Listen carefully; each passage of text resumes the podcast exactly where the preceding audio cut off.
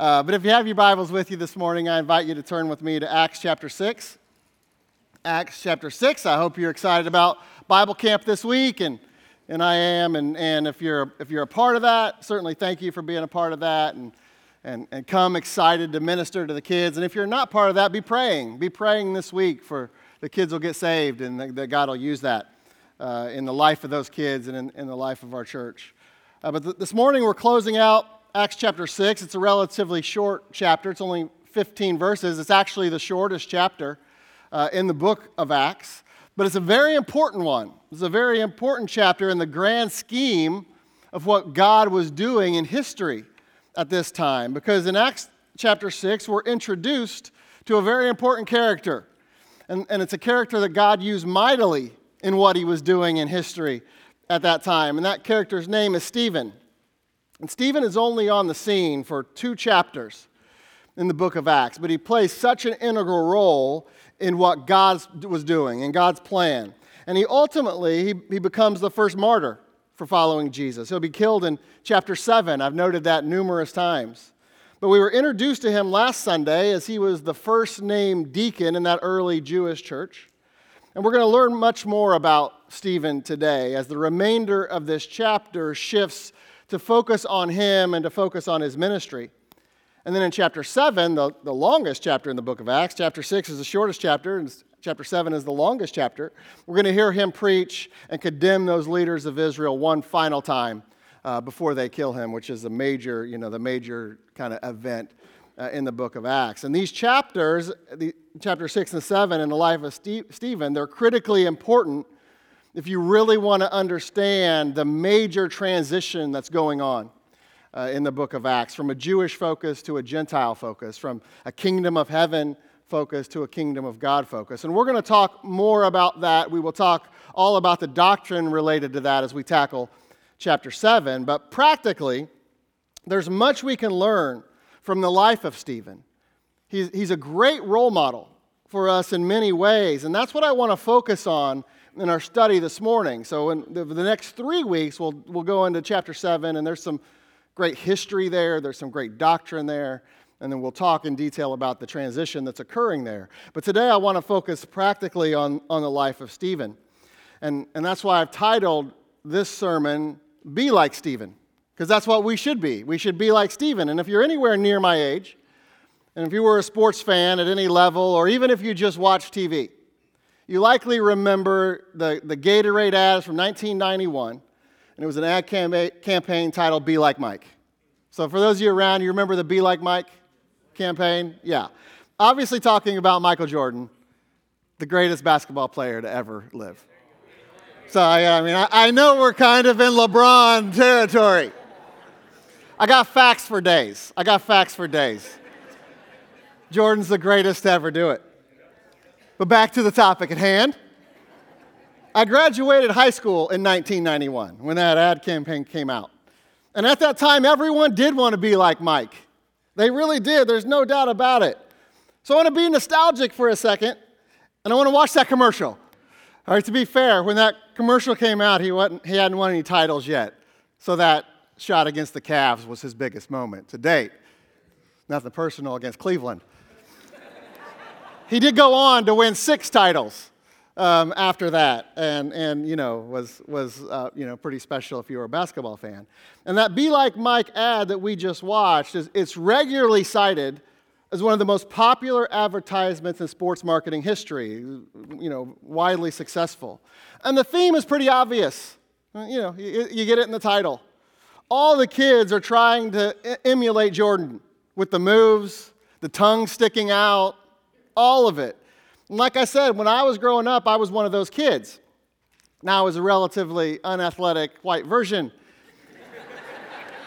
so it wasn't pretty. But I was trying. But now that I'm, you know, mostly grown up, I see the futility in that desire. Not just in the fact that no matter how much I practiced, I could never do the things with a basketball that Michael Jordan was able to do with a basketball.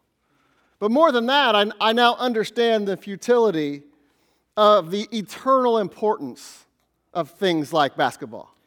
And listen, I, I still love it. I still love basketball. If, If you love basketball, that's fine. If your kids are in basketball, that's great. I'm, I'm not bashing basketball or anything like that.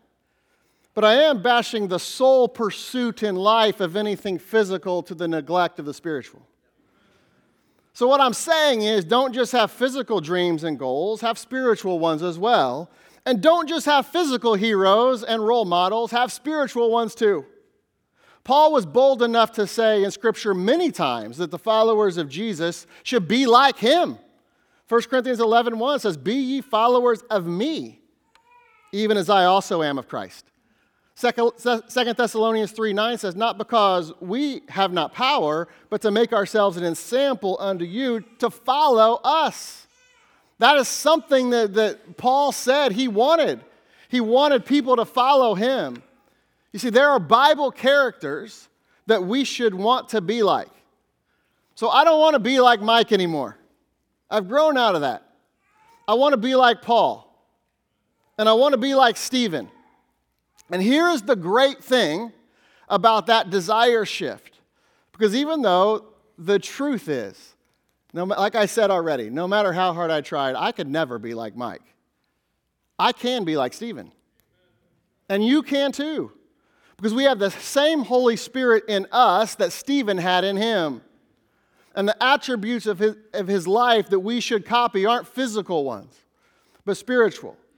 So we can emulate him. And we can't emulate how he lived and how he lived his life. And, and we should.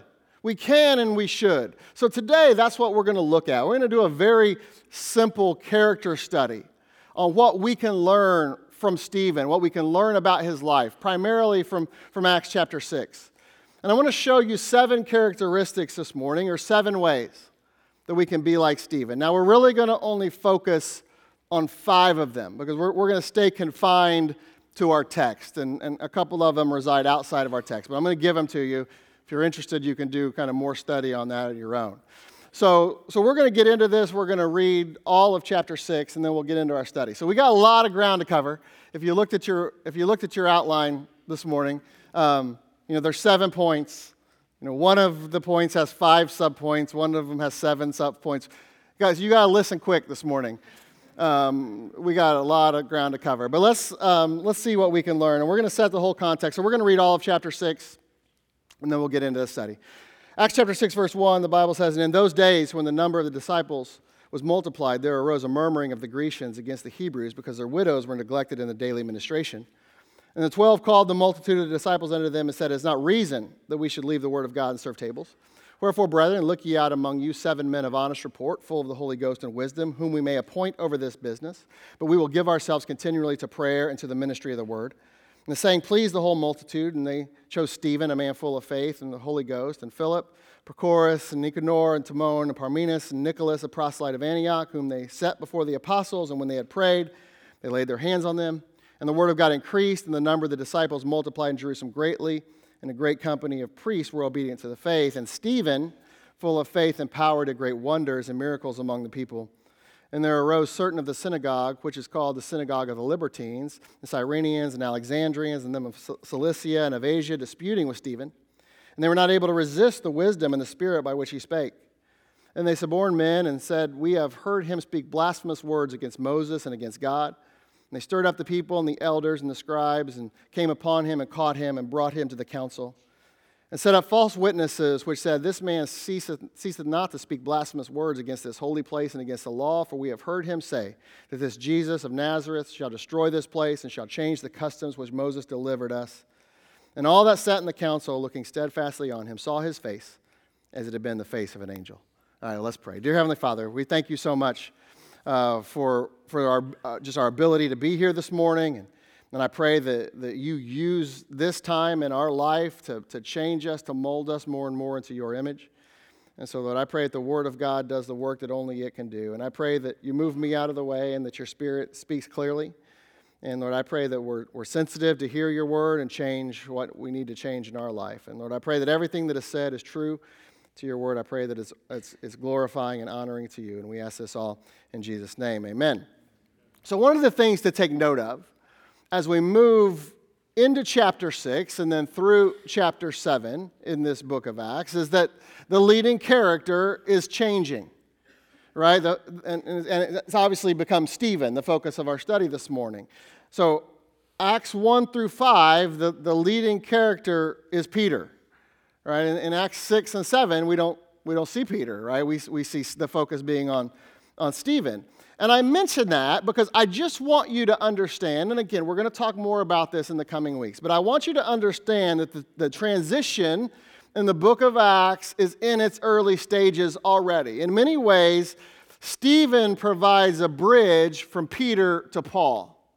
Peter is the, the person of focus 1 through 5, Stephen 6 and 7, and then look at Acts 8 1, immediately following Stephen's death, and says, And Saul was consenting unto his death. And at that time, there was a great persecution against the church, which was at Jerusalem, and they were all scattered abroad throughout the regions of Judea and Samaria, except the apostles. And Saul is obviously the apostle Paul. Um, his, his name will be changed. And then in chapter 9, Saul or, or, Paul has his salvation experience on that road to Damascus, and things start rolling from there. And again, we'll talk about all that as we move through, but I, I want you to see that the transition is already in place. Now, we're not done hearing from Peter. We'll actually hear, through, hear about Peter uh, much, and more, much, much more, but it's going to be different. It's not going to be from, you know, him leading the way with the apostles and preaching. Things are already starting to change. We know that by this point, the Jewish leaders are no longer ignorant.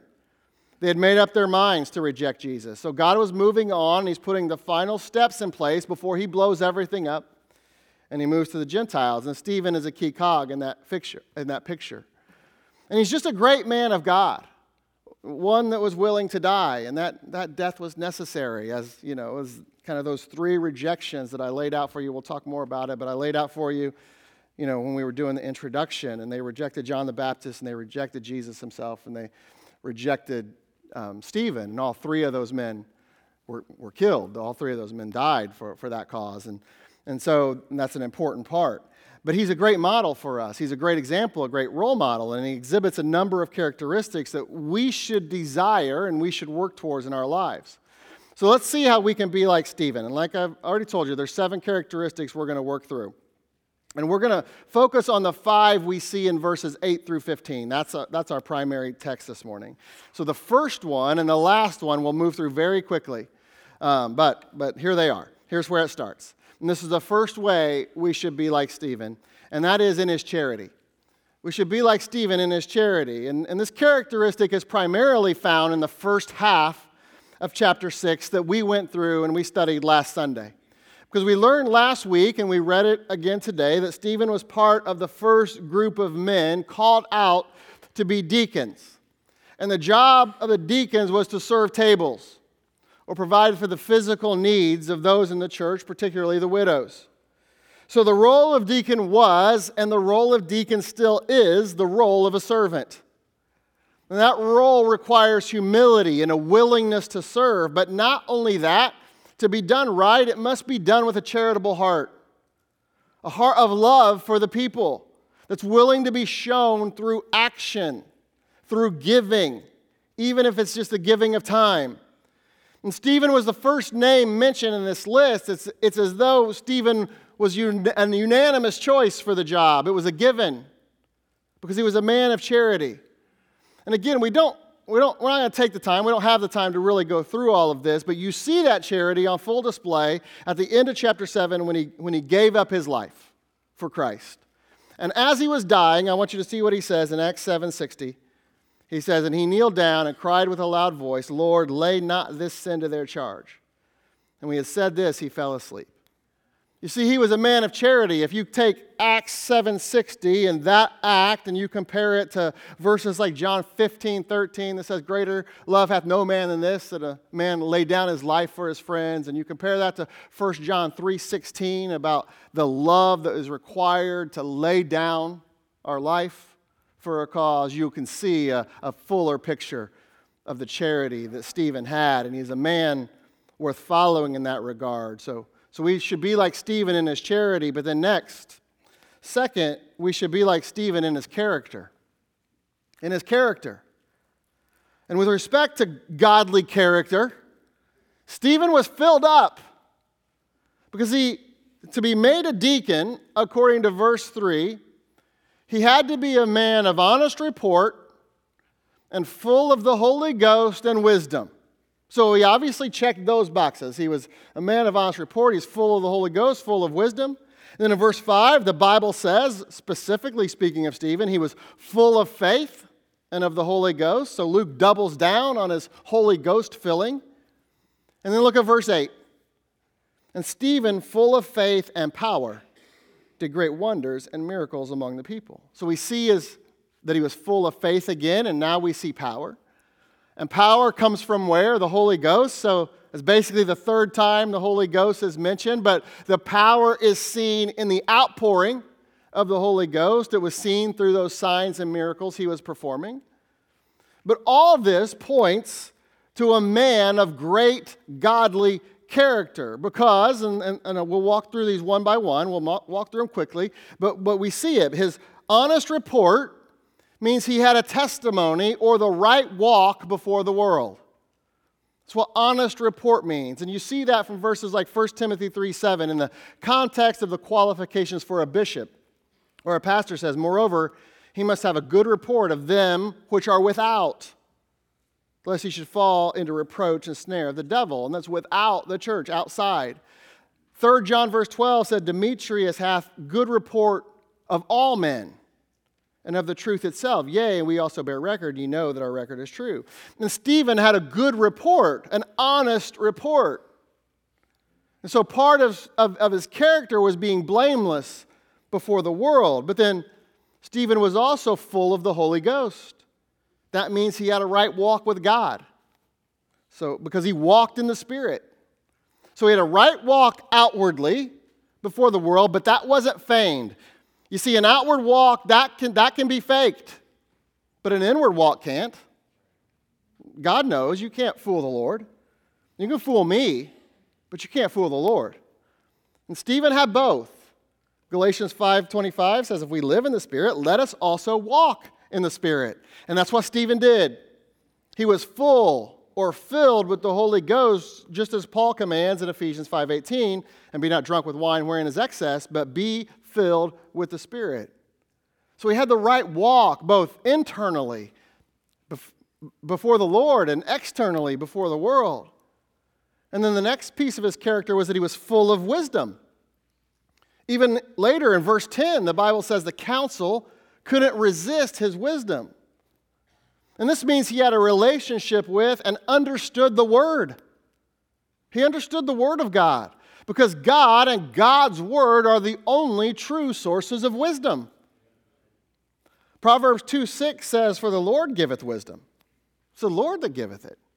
Out of his mouth cometh knowledge and understanding. Psalm 119, verse 98 says, Thou through thy commandments hast made me wiser than mine enemies, for they are ever with me. And Ephesians 1:17 says that the God of our Lord Jesus Christ, the Father of glory, may give unto you the spirit of wisdom and revelation in the knowledge of him. You see, wisdom, it comes from the Lord, and we receive it through God's word. And Stephen was full of it. And listen, there are many things we can be full of, but there's nothing better than the word of God. Too many times we're full of other things, and we're not full of God's word. So you should spend time in it regularly and let it dwell in you richly. You can't have godly character without it. But then he was also full of faith. It means he believed God. That means he had the right worldview. He had the right worldview. He viewed life through the lens of God's word and what God had said, not through the lens of this world and what this culture says. Hebrews 11:1 1 gives us the definition of faith. It says, "Now faith is the substance of things hoped for and the evidence of things not seen." And so so break that down. The word substance is something real. Right? That's what it's a substance, it's something real and evidence is proof. So faith is based on the proof of something real. That is the correct way to view this world, having faith in the reality of God and God's ways. Listen, it's either creation or evolution, it's one of the two. There are only two explanations for everything you see. So explore the evidence and tell me which one you think is real. What's more plausible? Then put your faith on your conclusion and live your life accordingly, according to that faith. That's all that God asks of us. But it should be complete, no matter where that faith leads us. For Stephen, it led to death. That's how much he believed it. He was willing to die for it. So let me ask what are you willing to do for your faith, the faith that you have, have, the worldview, the way you view everything in this life? What are you willing to do for it? Will you at least die to yourself and prioritize the Lord and the things of the Lord? It should at least lead to that. And it should lead to living your life in a way that shows it, that shows that you believe that, that God is the creator, and that everything, everything that we see, it consists by Him and for Him. And that's what Stephen did. Because lastly, he was full of power. And that means he understood the work of the Lord. Like I said, the power comes from the Holy Ghost, but it's the outpouring. It's, it's the Holy Ghost power in action. And all of his character and all of his faith, it led to just that. It led to powerful action on behalf of Stephen. That is the natural result. All of Hebrews 11, we just read Hebrews 11 1, you know, that defines faith. And then the rest of that chapter goes on and defines those Old Testament heroes of the faith, right? And you go through that, what's it say? It says, by faith, such and such did such and such. By faith, they did this and that. Their faith led to action. And that was true of Stephen as well. Stephen took all those positive things he was full of and then went to work for the Lord and performed signs and miracles and just got to work in a powerful way. And we, when we have that godly character, that will be the natural result. That will be the, the, our faith will lead to action. Paul said this about himself in 1 Corinthians 15:10, but by the grace of God I am what I am, and his grace which was bestowed upon me was not in vain, but I labored more abundantly than they all. Yet not I, but the grace of God which was with me. He's like, man, listen, I, I got to work and I worked harder than anybody. I was able to do it through the grace that God, through, through the life of Christ. But I didn't just sit on it. I, I labored more abundantly than they all.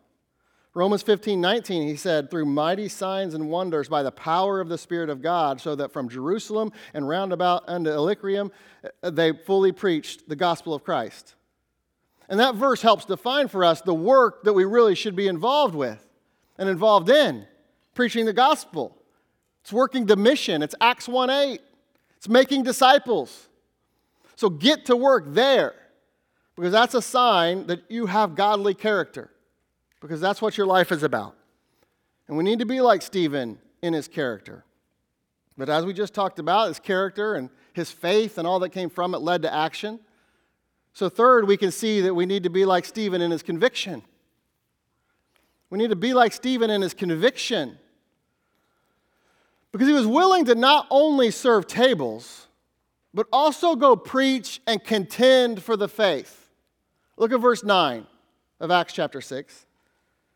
Then there arose certain of the synagogue, which is called the synagogue of the Libertines, and Cyrenians and Alexandrians and them of Cilicia and of Asia disputing with Stephen.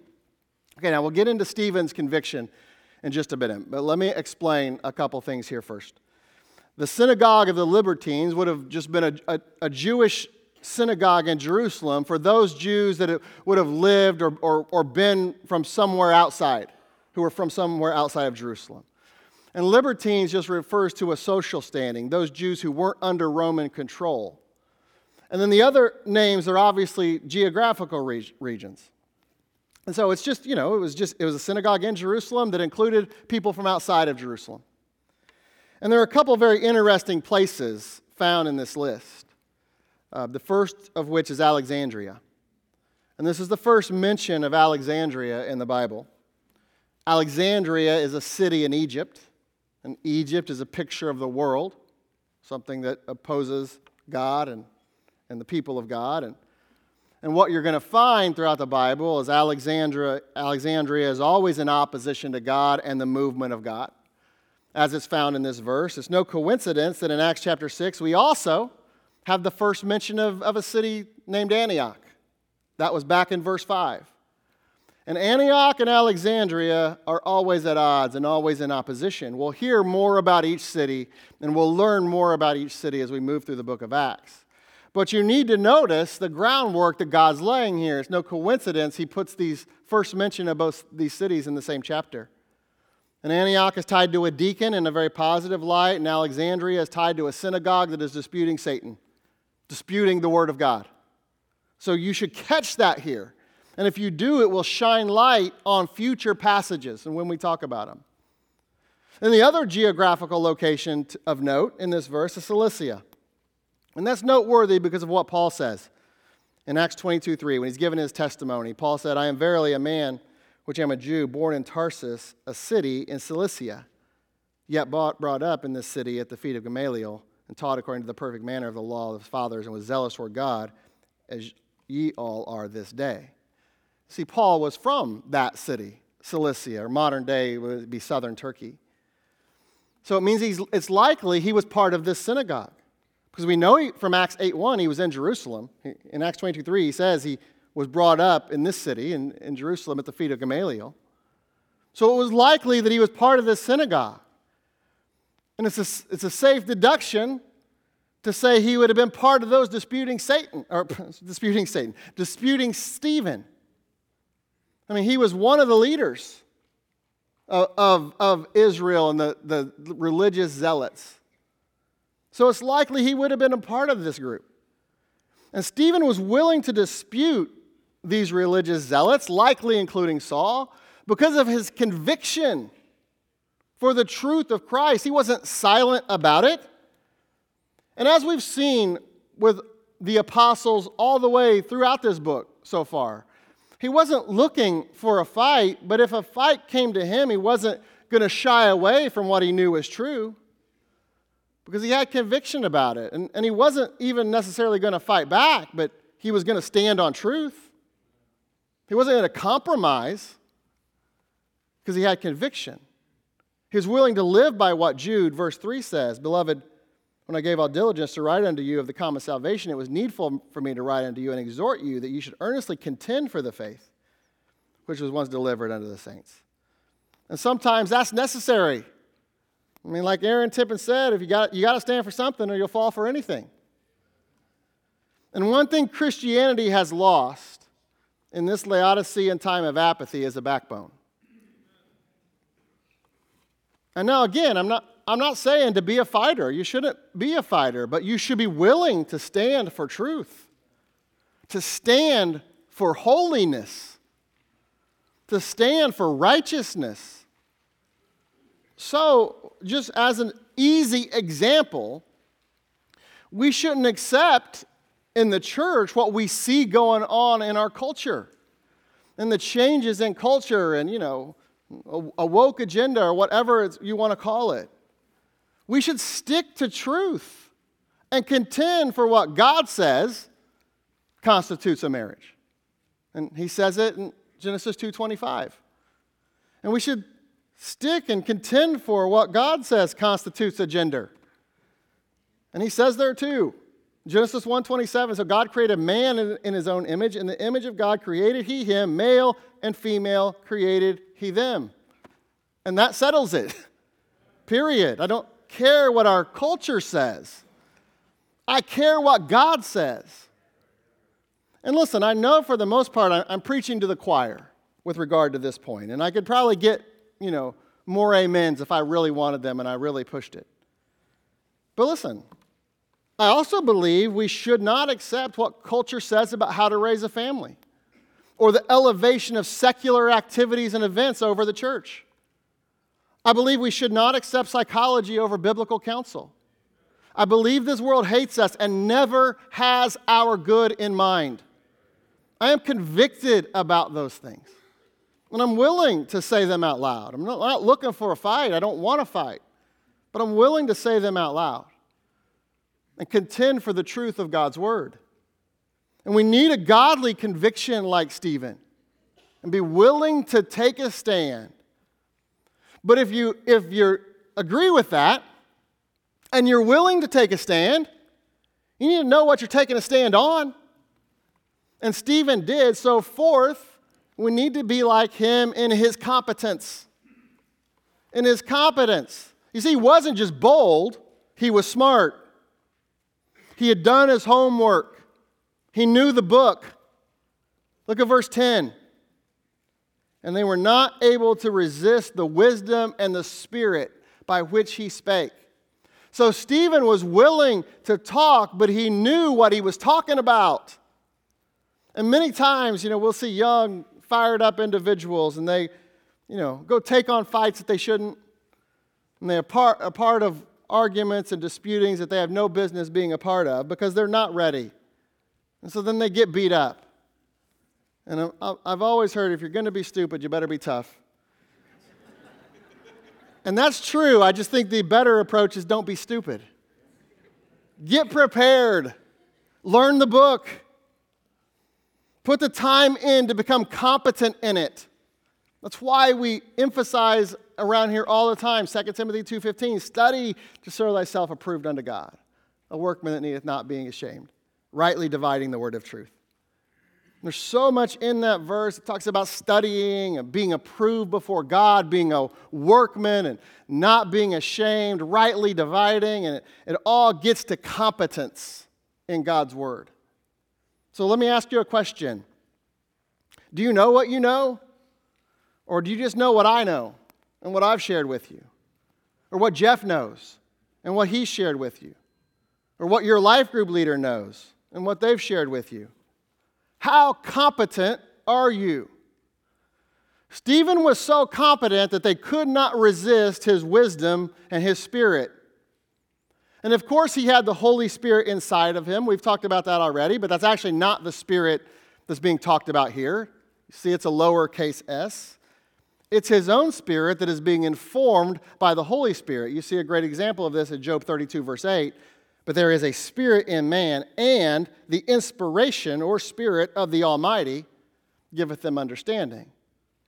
And that understanding and wisdom in Stephen was unbeatable. They couldn't resist it. Now, understand, I think I put this on your outline sheet. Couldn't resist does not equal receive, because they certainly didn't receive his message. In fact, not being able to resist Stephen's message, in, in not being able to resist it, they resisted the Holy Ghost. That's what Acts, 7, Acts 7.51 says. Ye stiff-necked, this is part of, this is part of Stephen's boldness in his, in his preaching. Ye stiff-necked and uncircumcised in hearts and ears, ye do always resist the Holy Ghost. As your fathers did, so do ye. So in resisting, in, in not being able to resist his message, they resisted the Holy Ghost. But they couldn't oppose it. They couldn't oppose what he said. They couldn't withstand it. That's what resist means in this context. And the truth of God's word can never be resisted or opposed or withstood, not in sincerity. But listen, here's the great thing. So the truth of God's word cannot be resisted. But if your spirit is informed by the Holy Spirit, resulting in wisdom from the Word, then you can resist the devil. You can withstand him. James 4 7 says, Submit yourselves therefore to God, resist the devil, and he will flee from you. So God's word can't be resisted, but the devil can. We can resist him. We can stand up to him. We can withstand his onslaught. But you can only do that as you gain competence in the word. And I know that to be true as a fact because we have a literal example of the devil being resi- resisted during the life of Jesus. You can find it in Matthew chapter 4 and Luke chapter 4. And how did Jesus resist the devil? By being competent in Scripture. Three times the devil came and tempted him, and three times Jesus resisted him by quoting Scripture. Matthew 4 4, but he, Jesus, answered and said, It is written, Man shall not live by bread alone, but by every word that proceedeth out of the mouth of God. Matthew 4 7, Jesus saith unto him, unto the devil, It is written, Thou shalt not tempt the Lord thy God.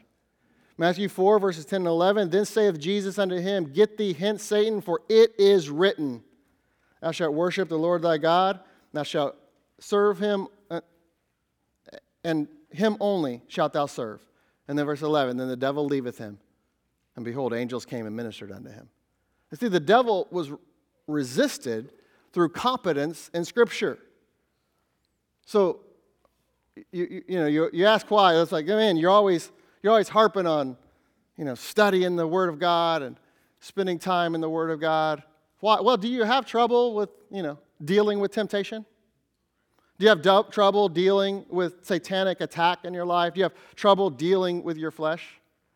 Well, the, the Bible gives us a pattern on how to deal with it being competent in Scripture. And when you're competent in Scripture, you have a means to fight back and resist and withstand. So, okay, so don't complain. If you're, if you're not willing to be competent in Scripture, don't, don't complain when you're losing those battles to temptation all the time. It goes hand in hand. So we need this level of competence. We need to be like Jesus and Stephen. So then, fifth, we should be like Stephen in his Christ likeness. Because everywhere you turn, Stephen was just like Jesus. Even during his death, that we looked at earlier, we read, we read Acts 7, verse 60. And, and in that death, Stephen said, Lord, lay not this sin to their charge. Well, that's the same thing Jesus did. Jesus asked his Father to forgive them, for they know not what they do. It's the same request. Now, Jesus' request was answered, Stephen's was not.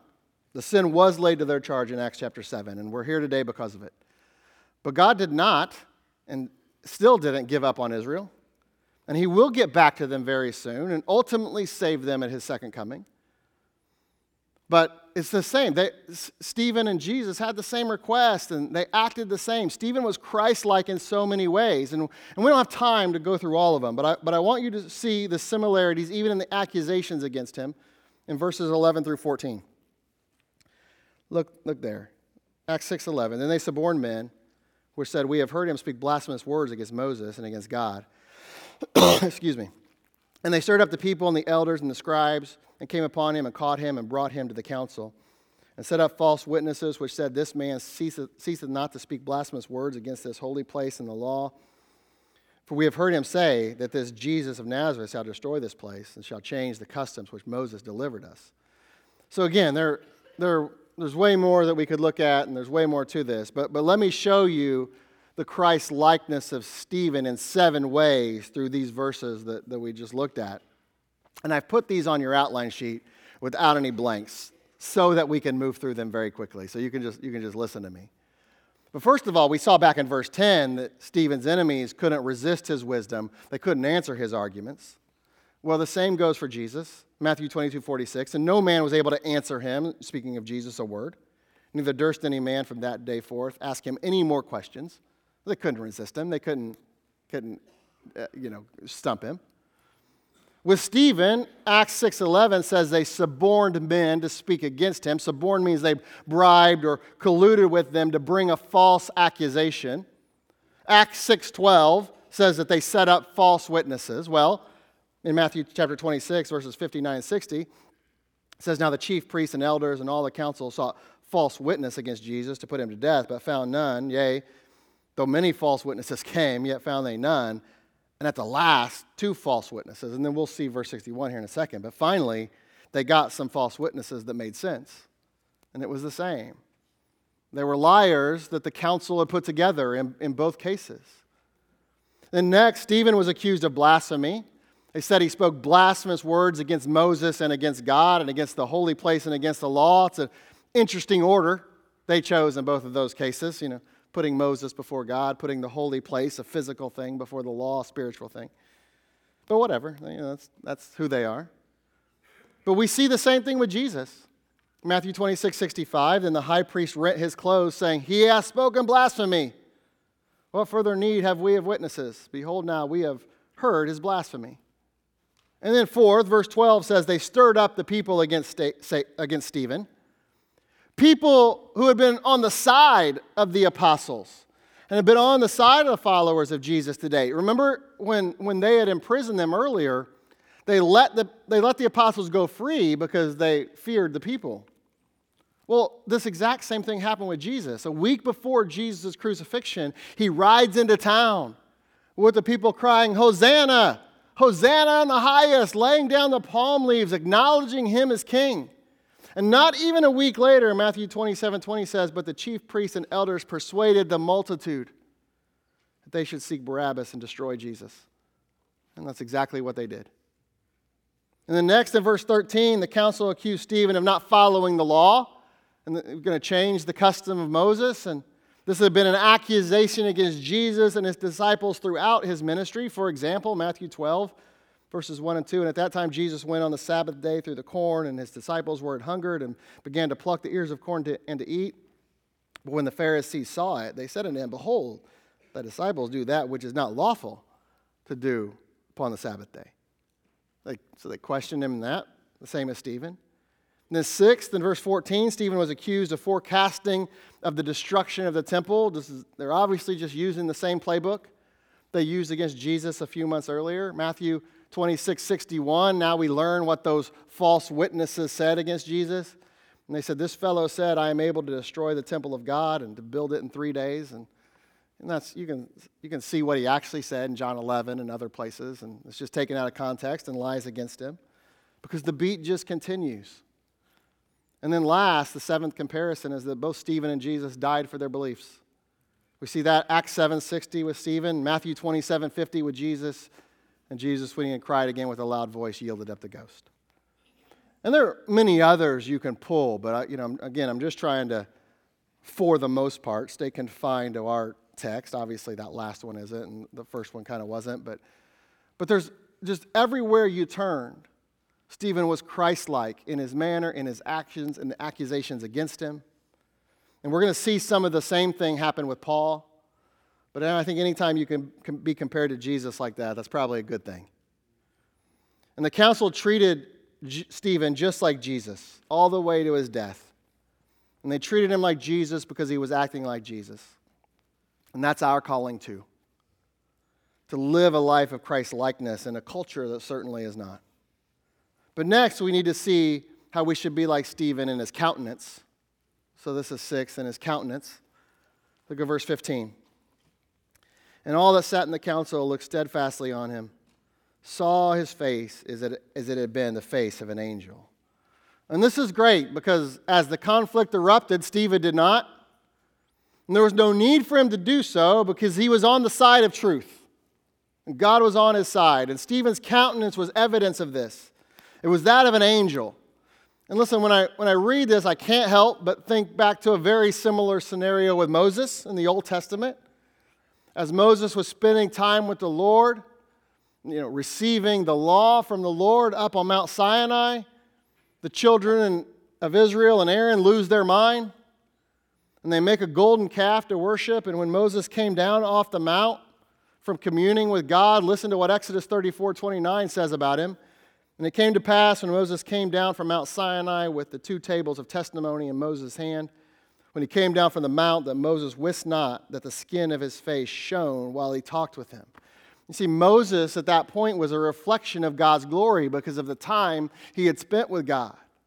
And his countenance literally showed it. In fact, it was so bright, Moses had to wear a veil when he was talking and when he was around the children of Israel. And Paul talks about this event in 2 Corinthians chapter 3, nearly the entire chapter. And he compares it to the veil that's still over Israel's heart. And there's a ton in that passage that, you know, that we don't have time to discuss. But, but he ends it in 2 Corinthians 3.18 by saying, But we all, with open face, beholding as in a glass the glory of the Lord, are changed into the same image from glory to glory, even as by the Spirit of the Lord. And Paul is saying that, that we get to see God's glory through the looking glass of his word. We don't have to look through a veil. We can look with an open face. And as we do that, as we do that consistently, we are changed more and more into the image of Him. And when we go through that process, and the more that we look like Him, the more of His glory we reflect for everybody to see, even our enemies. And they may not like it, they may even kill us because of it. You see, Stephen's face didn't lead to the council, council's repentance, it led to their rage. But no matter what happens, they can't deny the glory. And that is exactly what our life is to be about about bringing God glory and living a life that, that does that and is visible in doing so. And you can't hide it, and you don't want to hide it. And so people know what you're about. His light shines through you for all to see. 1 Corinthians 8 3 says, But if any man love God, the same is known of him. If you love God, others will know it. You can't hide it. You don't want to hide that. That's why Jesus said in Matthew 5 16, to let your light so shine before men that they may see your good works and glorify your Father which is in heaven.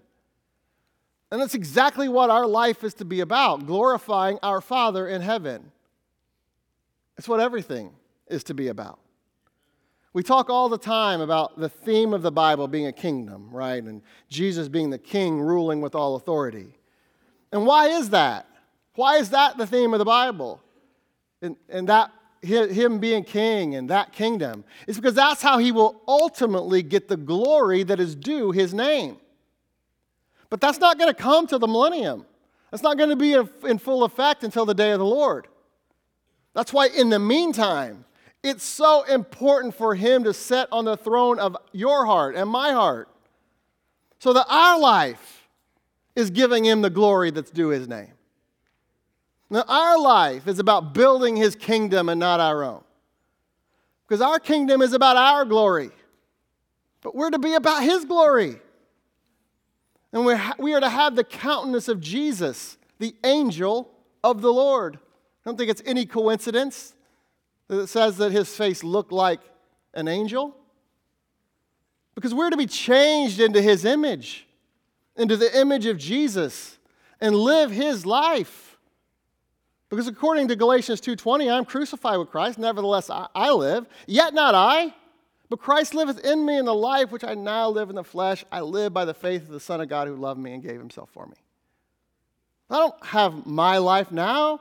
I exchanged life. And what a great exchange! Christ for the criminal. I was the criminal.